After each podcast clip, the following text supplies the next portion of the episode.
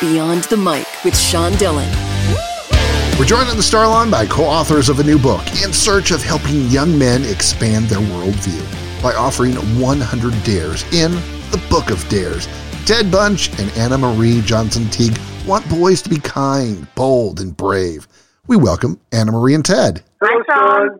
Thank you. Thank you so much. Let's go beyond the mic. Anna, you've been in P R, advertising, and news. You're Chief Communications Officer for A Call to Men. Why was writing this book with Ted so important for you? Well, I'm also the mom of a twelve-year-old boy. Uh, Ted and I are both parents, and we're both anti-violence educators with the organization A Call to Men.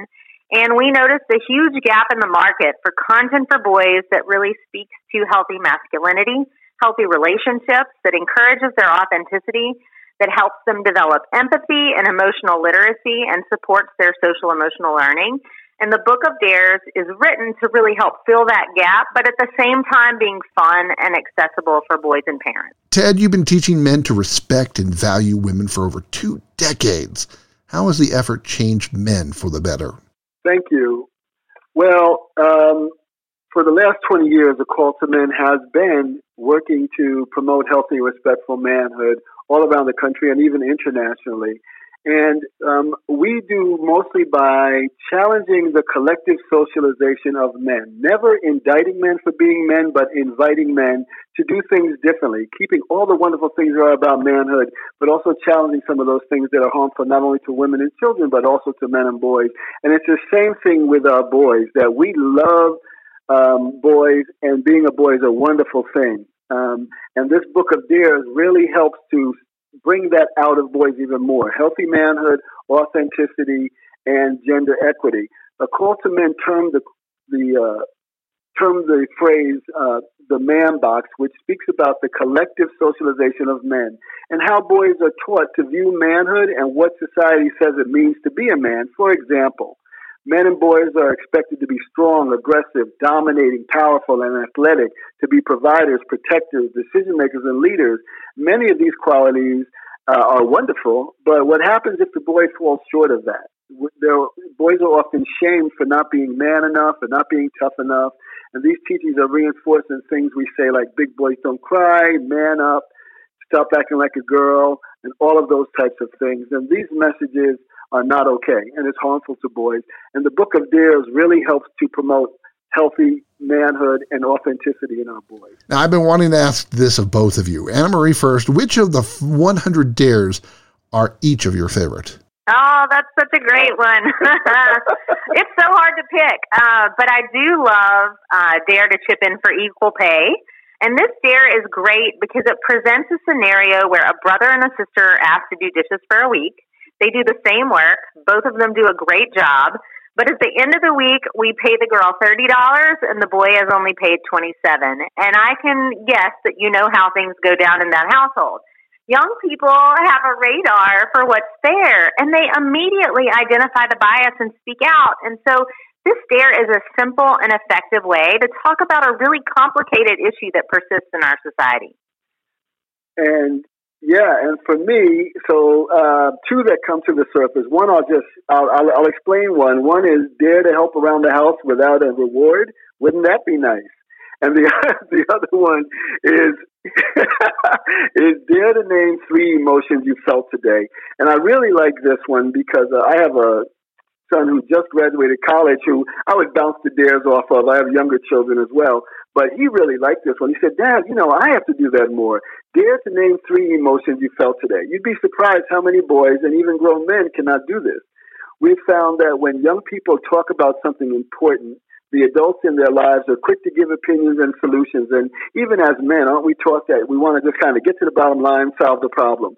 Well, that also, when we do that with our children, stops them from problem solving and really processing what's going on. So one of the best ways to respond is by asking, how did that make you feel? And prompting boys to articulate their feelings builds emotional literacy and helps them process what's going on in their lives. It also sets them up to be better communicators in their personal lives and also in their pro- professional lives later on. My favorite dare of this book is the dare to say, I don't know. Why do you believe that admitting lack of knowledge can help a man grow? This is great. because we're taught, back to that male socialization, that man box, we're taught that we're supposed to always know the answer and we're not supposed to ask for help. And that asking for help is a sign of weakness. So we want boys to say, I don't know, and to not have any shame about that or to feel like they're they're they're not lacking anything simply because they don't know.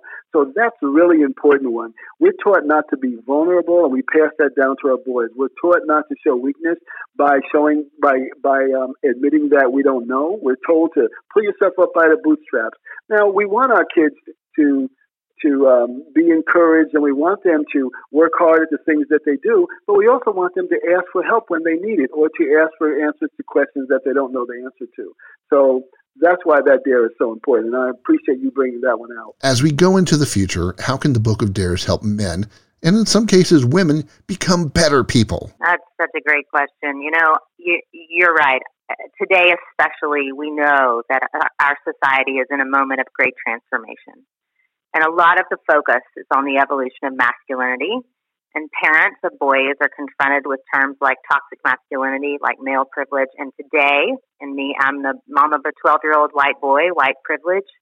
Uh, and so we have to have conversations about those things. And we know that the headlines are dominated with stories about men behaving badly. But what we want folks to understand, and, and our our intention behind the Book of Dares, is to let folks know that being a boy is a wonderful thing. But we do have to take a close look at our boys' lived experience and what and the messages that they are being bombarded with by culture and by society, by music, by television, by video games. And we have to be really intentional about encouraging their authenticity, about helping them develop empathy, about educating them on healthy relationships and promoting emotional literacy and supporting supporting their growth and their masculinity. I know that for me, authenticity is just one of the, it's just a focus, you know, in our household. I want Jack to be all of who he was created to be. I want him to know that he can be tough and strong and kind-hearted and expressive. I want him to know that he can love basketball and golf and theater and art. And I want to celebrate all of him, not just the parts that society say are important to his boyhood and ultimately his manhood. Time's running out, so it's time for the Rocky Nate. Eight random questions answered with the first thing that comes to your mind. I dare you to answer with the first thing that comes to your mind. Anna Marie, you'll answer first. There is no pressure. Favorite color? Black. Blue. Last person who made you happy? Oh, my son, Jack. Yeah, I'd have to say my youngest son also. We had a good conversation when I left to travel down here to Houston. Favorite smell? Oh, that's tricky. Coffee. Oh, you beat me. I have a candle called Baltic Amber. That might be my favorite smell. Well, when I smell coffee, I know the drink in its next, so that's why I like it. Have you ever watched an eclipse of the sun? No. Yes. Have you ever played the bongos? Yes. Yes. Favorite thing to do to relax? Probably work out. Uh, gee, I'd say watch T V, probably. Favorite board game? Monopoly, one hundred percent, and I'm a, I'm a monster at it. Uh, I'd say Monopoly, too, but I'm afraid to challenge Anna Marie. Oh, we're playing no, later. No, no. Yes, we are.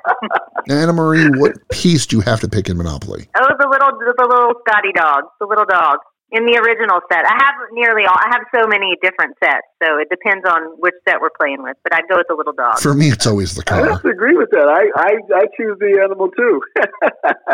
Ted, favorite moment from your time at Empire State? Oh, wow. At Empire State College. Um, geez. Uh, being the commencement speaker. Aren't you fancy? I didn't know that. That's what the Rocky Nate does. Gets people to know things they may not know, like your collection of Monopoly. Anna Marie, what's your uh, best moment from Tulane? That is so incredibly hard. There were so many great memories. Uh, I was honored my senior year to be a part of the, the homecoming court. Uh, maybe that was a good one. The Book of Dares, written to help men become kind, bold, and brave. We thank Anna Marie Johnson Teague and Ted Bunch for their time today. Thank you so much. Thank you so much. And that, my friends, is Beyond the Mic.